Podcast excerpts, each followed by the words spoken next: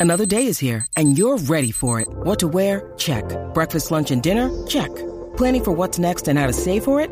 That's where Bank of America can help. For your financial to-dos, Bank of America has experts ready to help get you closer to your goals. Get started at one of our local financial centers or 24-7 in our mobile banking app. Find a location near you at bankofamerica.com slash talk to us. What would you like the power to do? Mobile banking requires downloading the app and is only available for select devices. Message and data rates may apply. Bank of America and a member FDIC.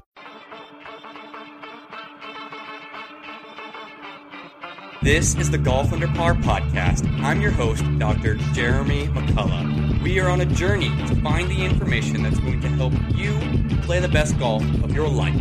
Join us now as we dive in. Welcome, everybody, to the Golf Under Par podcast. I'm your host, Dr. Jeremy McCullough. I'm here with a special guest, Tony Ruggiero.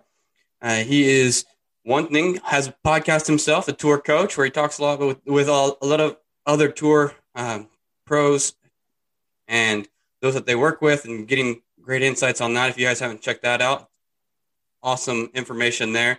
He's also a PGA Pro at uh, Frederica Golf Club in, in Georgia, and he's also written a book, uh, Lessons from the Legends. So, welcome to the podcast, Tony, and thank you for being here, man. Absolutely. I appreciate you having me on, Jeremy, and uh, always nice to sit down and talk a little golf and how we can help folks get better. Yeah, it's awesome. Thank you. Uh, let's see here. So I always ask everybody, how'd you get into golf and what got you started on this this path? Well, you know, uh, I got started. Uh, my grandfather and my dad. I was six years old. I think we were at Disney, and then my grandfather he worked in the Pentagon, and uh, he retired to Pinehurst when I was young. I guess I would say I was probably in the 10, 11, 12 year old age group. And uh, I can remember going there. I spent most of my summers there for a long period of time, going down there and spending the summer playing nine holes with him. And then eventually it grew to where we played 36 or 54 holes a day at this little nine hole place. And then I had the opportunity to play golf at Pinehurst. And, you know, I went to the, the Pinehurst Golf Academy as a kid and those types of things. So I've been pretty fortunate. Uh, you know, learned to play early and uh, had some good informative instruction there from Eric Alpenfels and the folks. Eric was a, I think he was a young instructor there at the Pinehurst Golf Academy, and and uh, I mean, I was a young kid coming up through it, so I've been fortunate. I've been, I've been exposed to some great places, some great instruction, um, and then through the years, I've had some even better. You know, just I've been fortunate to be around great instruction, which I think shaped my career obviously for the better, but uh, I've been I've been very fortunate. Awesome. So one thing that that interested me in having you on was uh, your kind of your simple approach, we'll say, for for the golf swing and just golf in general. Uh, caught bits and pieces of your philosophy through through your podcast and some of the information that you've shared on on social media. Uh, I would love to talk to you a little bit about you know the good the components of good ball striking. And what what what are your thoughts on that? Well, you know, actually, it's oddly it, it, Lucas Glover, one of my students and friends. I mean, I would call him a friend as much as a student. He helped. He jumped in and helped me with one of my players, Robbie Shelton, this week, and uh, because I think it's good to get different perspectives from a player and a coach, and we all have different perspectives. We're all trying to do the same thing, um, you know. And he said, you know, golf's a pretty simple game, right? And my old mentor Hank Johnson used to say, golf's a simple game. It's just hard to do, right? But really, all you're trying to do is take this square club face and you're trying to make it line up with the ball, you know. And I think we get, uh, you know, there's so much information out there, and I think that there and lots, and I think all of it's great. Um, I, I don't know that any of you know, and I, and I can be classified as simple or old school or whatever, but um, you know, we have lots of technology and we use it, but still it boils down to like a pretty simple thing. You're trying to make the club bottom out or have a low point in front of the ball. You know, you want the club face to be square when it comes into the ball. Um, you know, those those things that are that are tried and true. And and so um, I'm pretty old school and pretty simple in that. And I like to start folks from the green or from around the green or from small shots. And it doesn't matter to me if you're you know, if you're a 20 handicapper or you're a tour player, a lot of times I'll say, why don't you hit a little pitch shot? Show me that you can do it. uh, you know, doing whatever it is we're working on. So I think uh, um, golf can be complicated and it can be difficult. And there's some obviously science has made made certain parts of it sound more complicated and seem more difficult. But I think in the end, we're trying to achieve the same things that we've always been trying to achieve. Right. The goal's always been the same thing: get the little thing Correct. into the hole, right? So it's just mm-hmm. how can we do that more efficiently, effectively? yeah, no question, no question about it. I mean, like I always tell folks, if you're taking a first lesson from me, look, we're trying to get obviously good grip, posture, balance, setup, good ball position, and we're trying to swing the club relatively up and down the right path, the plane. You know, people argue whether there's a plane or not, but we're not here for that. But trying to argue up and down the plane with a pretty square face, and you're trying to move the club around your body with the rotation of your body, and it impacts. You want if you're a right-handed player, you want the left wrist to be relatively flat, and you don't want the face rotating a bunch. Through. Okay, so that's the four things basically we're trying to do. Now that doesn't seem that complicated, but people make it more complicated than that. And my job, or I think most good coaches are, you know, folks that really uh, try to help people, try to try to help people do that and as simple and is easy to understand. And some some students want way more information, some way, want way more less or way less. But but our job is the end result is to help you do that better. Yep, yep. I think that that, that puts a lot of times. I think with uh, tour or just coaches in general you know, right. whether it's a fitness coach or, or a, a, coach like yourself for golf, and somebody comes to you and you're like, hey, I want to do this. And you're like, well, that's probably not the best mm-hmm. thing for you, but right. my job is to give you what you want, but at the same time, make you a better player. And so you have to like have this give and take and, and whatnot. You know, I see that with, with my fitness, co- fitness athletes and, and whatnot. And as well. And so, my old mentor Hank Johnson was a he, he's a brilliant teacher, a brilliant mind, and, and he said to me one time that you know when a student comes to you, you've got to answer their question or you've got to address their issue first, right? And you know when you look at their golf swing, that may not be initially where you'd want to go. But if you address their issue and you answer their question, then they buy into what you're telling them and you can take them where you want to go. And I think that's a big part of teaching. Like I think that so many folks, when they're teaching golf, they they look at a golf swing and they see where the hell they want to take it and what they want to do. Um, but the player and the student isn't always on the same page.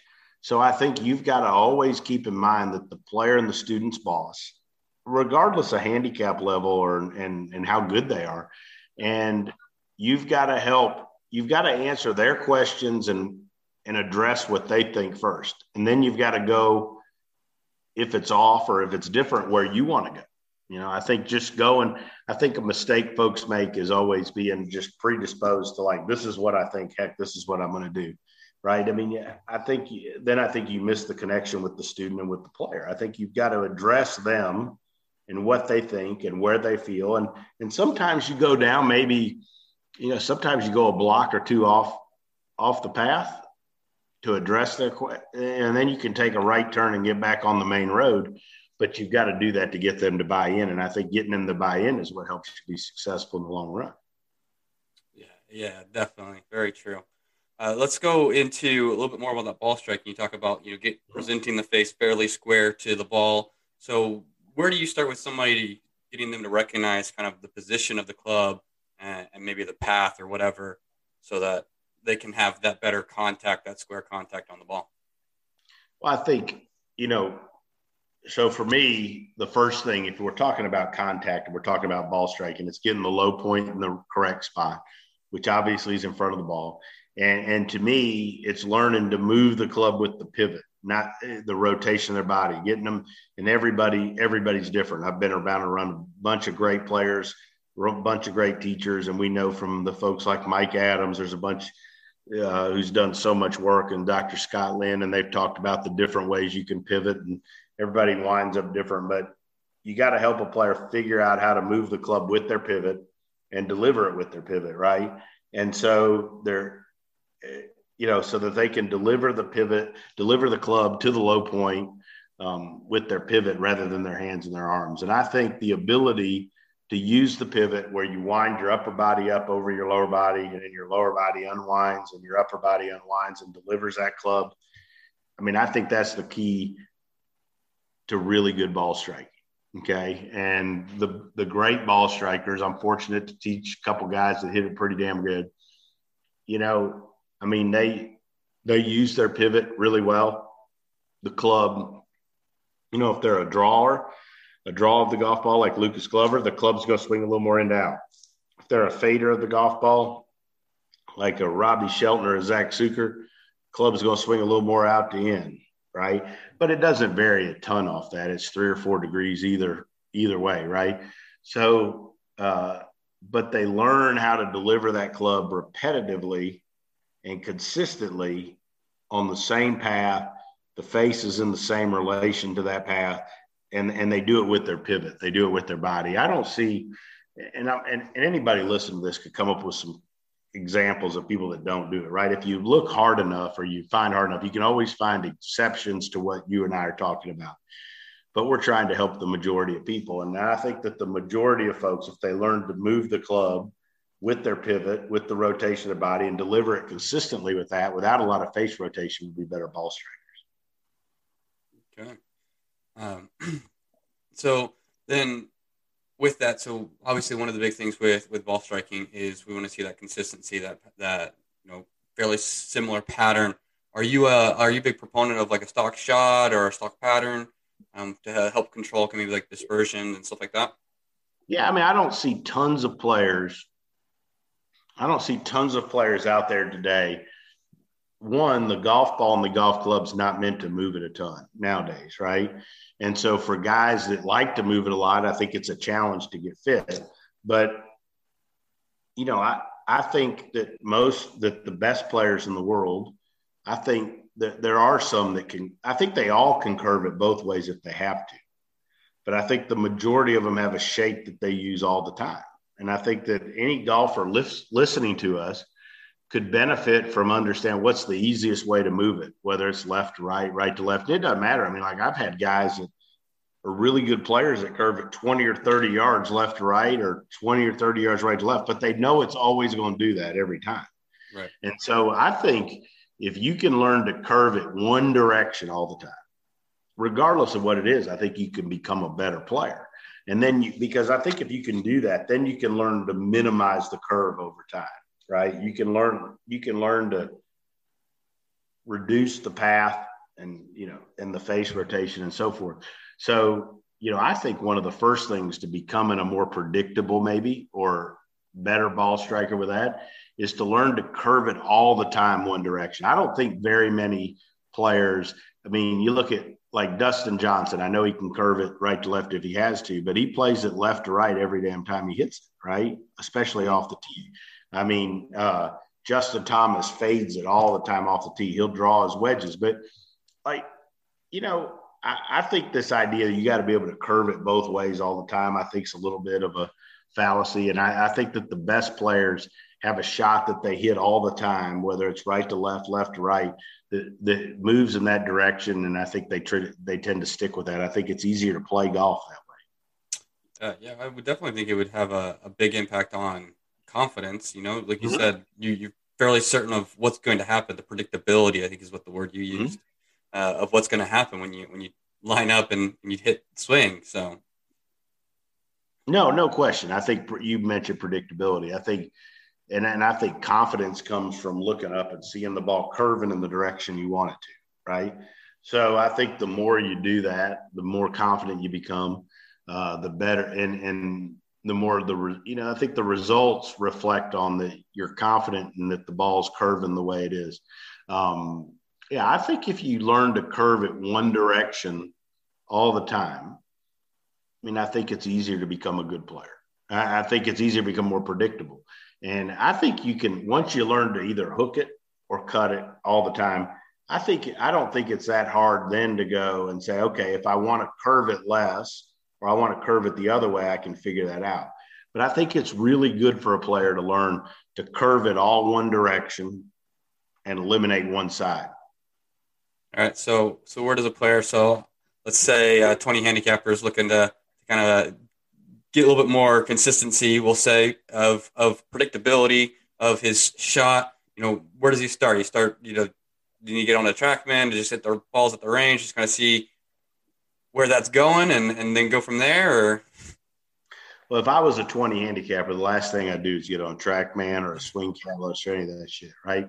So if I was a 20 handicapper, the first thing I would do is I would get something down for my aim, whether like I use all the time a rope, you know, that illustrates the target line or two a stick or whatever.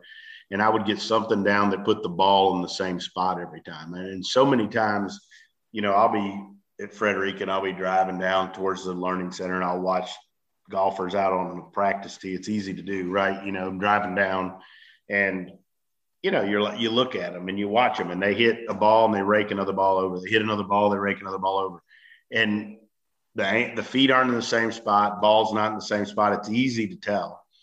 Well, if it's easy to tell from 45 feet, you know damn well they're not doing it very consistent right? So I think the first thing, if you're a 15 handicapper and you're wanting to get more consistent, you're wanting to get more predictable, you wanting to get more re- repeatable shots, you want to get your feet aimed the same way every time. I mean, it, it doesn't matter as much if you're a little right or you're a little left or you're square, but you want them the same way every time.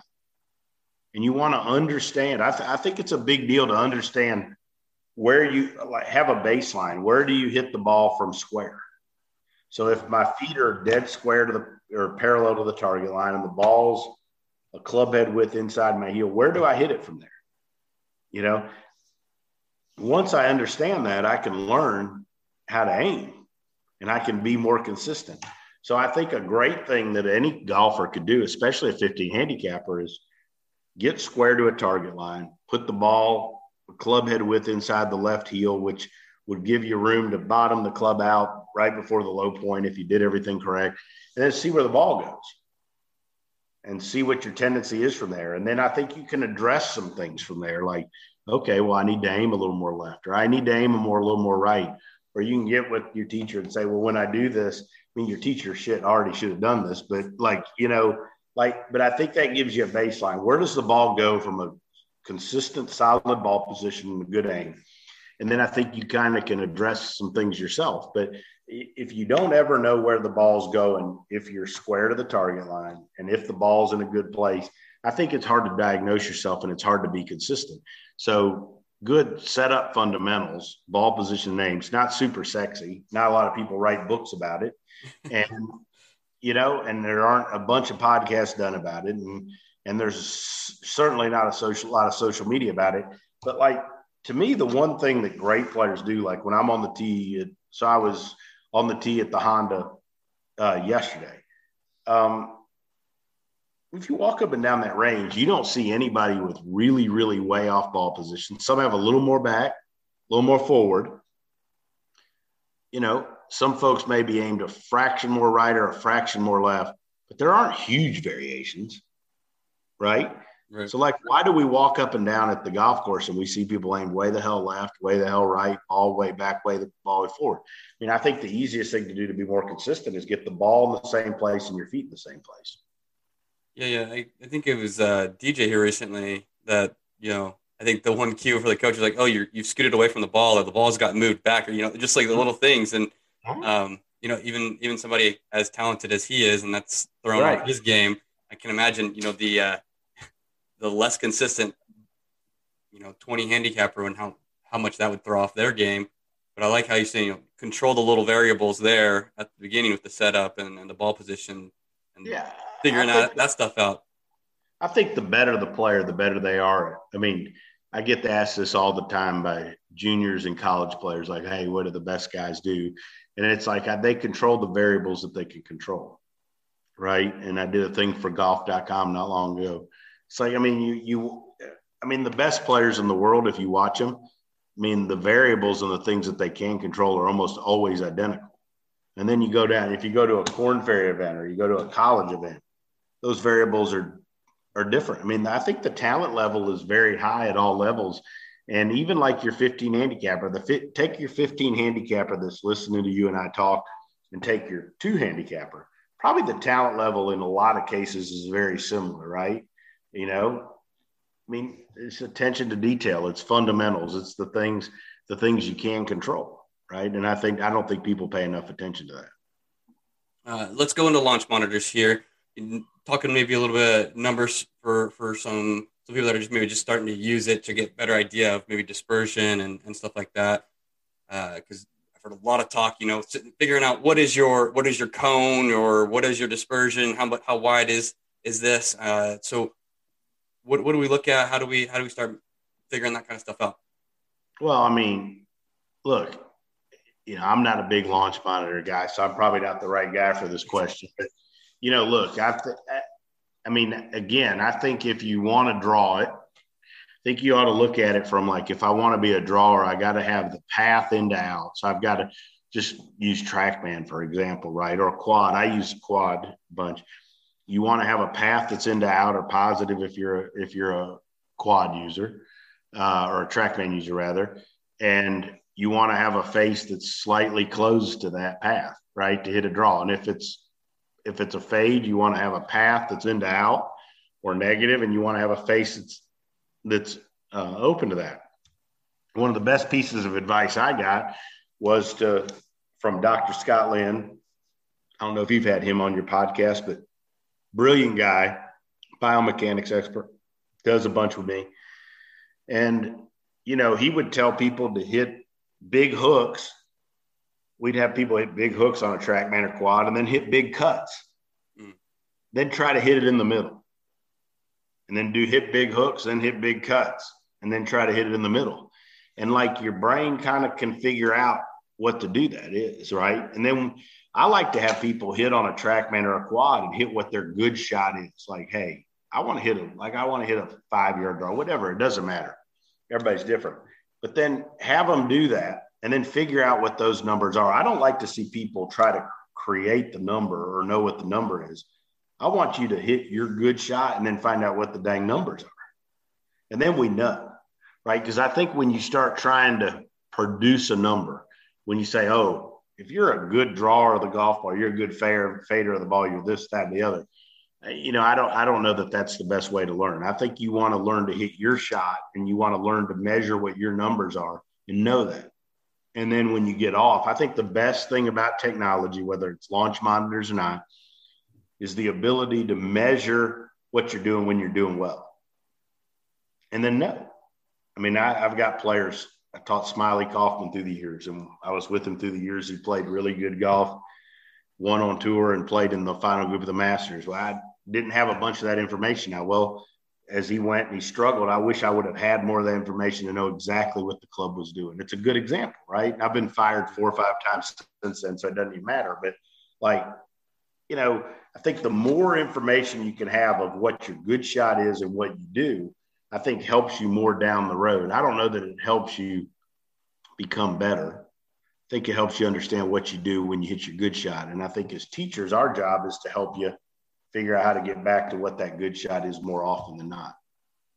Okay. So, so do you think just more focused on on distance and maybe uh, you know the pattern then it's probably yeah, more more I think path and face is the biggest thing any golfer can understand from their good, like how much into out it is or how much out to in it is and what the face relationship is. I think that's a valuable thing for any golfer. Um, you know, I mean, depending on skill level, things will change, right? I mean, I, but yeah. I, I, think any golfer could benefit from understanding the path and face relation. Now, a super simple way to do that, or a super, I, I use it all the time. I call it poor man's TrackMan. Is I set you sticks or a rope up, and I put a stick out there 10 yards in front of the rope or the stick, dead in line with the target. And I have you learn to start it right and curve it left, start it left and curve it right, and figure out how to do that. I mean, that's basic raw form of what a TrackMan or a quad is, right? I mean, I think I think each player can do things like that and learn to control the path, learn to control the face, and and learn to understand the relationship between those two, and learn to control their golf ball better. Yeah, yeah. So so that sticks just 10 yards out and then you you kind of want to work yeah. it both ways around it just to get a better feel for for those those different shots and see which one which one works out better for you and then you got at least an idea of of where you're at and what you're doing exactly. and I like it um So let's go into our mulligan round. These are the quick questions that I ask everybody, and just you got one mulligan that you get to use on any of these questions, whichever you prefer, uh, or whenever you prefer. So, worst club in the bag. Putter. What's the best round you've had? Sixty-two. What superhero would you? What superhero power would you choose? Hmm. Wow, that's hard. Uh, I'd have to pass on that. I don't know. I'm not smart enough to figure that one out. All right. What's your go-to karaoke song? Ooh, that's a good one. Probably, I would probably have to say Beast of Burden. All right. Uh, weirdest golf term? I mean, I think shank's kind of weird. uh, what's the favorite exercise or, or drill that you use to help your game?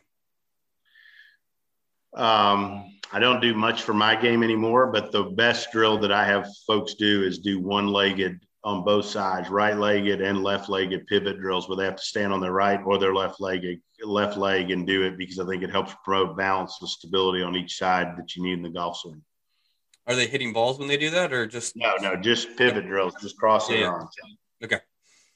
Uh, what's the takeaway you want everybody to uh, have for the from this uh, from this conversation? Well, I think that you can get better at golf without it being rocket science, and that you got to have a good plan, and that you can do it yourself. I mean, you can do it with some guidance, but you got to understand what you're trying to do, and that if you have good control over the club face, you can become a better player. All right, last question: If you could have one of your tour guys uh, hit your tee ball or your putt, which one would? And you have to hit all the other shots. Which one would you choose? Mm, I'd have Lucas Glover hit my tee ball and I would probably have I would probably have Luke Guthrie hit my putt. All right. Tony, before we let you go, let us know how we can kind of follow you and keep up with what you're doing, learn more from you. Uh, I think the best way nowadays, as crazy as it sounds, is social media on Instagram at Do Sweeper Golf seems to be the most positive way at Do Sweeper Golf. You can go to dosweepersgolf.com on my website, and it has all the information on how to get a hold of us and our retreats and all that stuff. All right.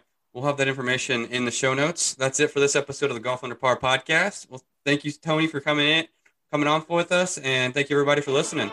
Have a great day. Absolutely. Jeremy, thank you. Thank you guys for listening to this episode. Hopefully, you've enjoyed this content on the go.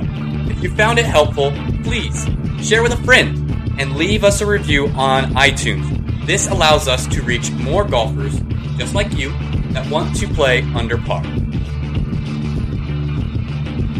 Do you want to be stronger and healthier?